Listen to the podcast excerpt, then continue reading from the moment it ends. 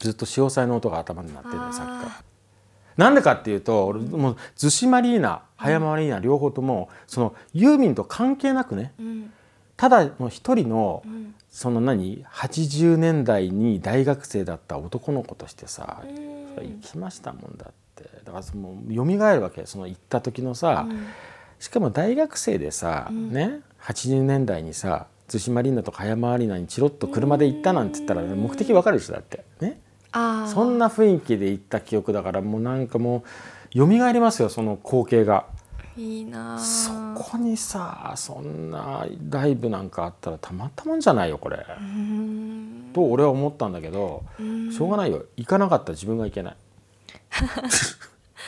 私もそのまあそこにまだ生まれてないっていうのもあって、やっぱり歴史として見るのね、歴史として見た時に なんて言うんだろう。ないやわかるわかる。わかる？なんて言うんだろう、うんはい。その、偉大なるユーミンと松任谷正隆がやったこと？あそれで見るとすごいことだなって思っちゃうね。だってさ単純にさそのなんだろ今回資料としてさ、うん。拝見した、その映像見ててもさ、うん。あのメイキングの映像も特典であるじゃん。ううんうんうんうん。信じられないよね。だって、うん一晩か二晩かのためにだよ。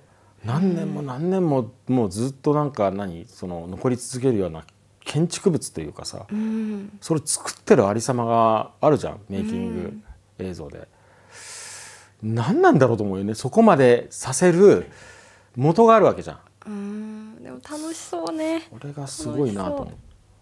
だからたった2晩だけど、うん。2晩のために絶対に必要なものをもうどんなに不可能に思えても結局やり遂げちゃうっていう、その力は何なのかと思うわけですよ私は。うん。夢の力なんじゃないかな皆さん。ねえそのなんかまとめちゃうとね。作ってる過程とかなんかどうだったんだろうとか思っちゃう。そのね出来上がった後とかのさステージを見たりだとかあれだけどその作ってる最中ユーミンたちも人間じゃないですか。あれだけのものを作るのに一体どんないろんなことがあったのかななんてそうだよね。そこ気になるね。あの俺はもう一個思ったのはまさに同じことなんだけど、うん。あの使い回しじゃないってことね。うんうんうん。必ず新しいことをやるから、うんいやいや使い回しって言って変だな。なんていうの？その例えば伝統芸みたいにさ、うん。おなじみのおなじみのだけだったらうん。一、回パターンができたらあとはそれずっとやっていけばいいわけじゃん。うんうんうん。でもゼロから新しいものを毎回用意してるわけじゃない？ねとことは必ず毎年新しい戦いがあるわけよ。うん。戦いっていうのはその別に誰か一人のことじゃなくて、チーム一丸となってね、うん。プロジェクトがみんなで頭を悩ませて、うん。でもこれやったらこんな問題が起きるけどどうしようかっていうのをみんな考えてさ、クリアしていった結果なわけじゃん。確かに。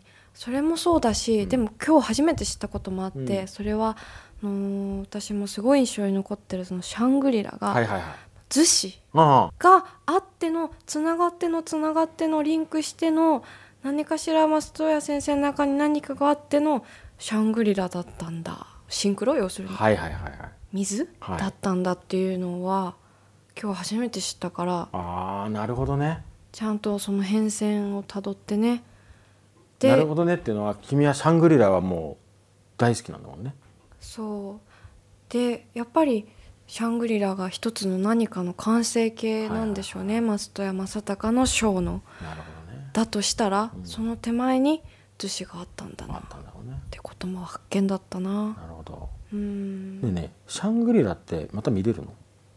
もう見れない見えれないええ見れないの？見れないよじゃあ俺は何もかもが後悔の塊になってるわけですライブに関しては。もうもう終わっちゃったよもうダメだよそれ俺なんかさ この番組やって一個だけ思ったのは、うん。ライブに行かなかった自分に対するうん。文句を言いたい。そりゃそうだ。もっと早く君と会ったらよかったんだ。もっと早く宮ママ由美ちゃんと会ったらよかったんだ。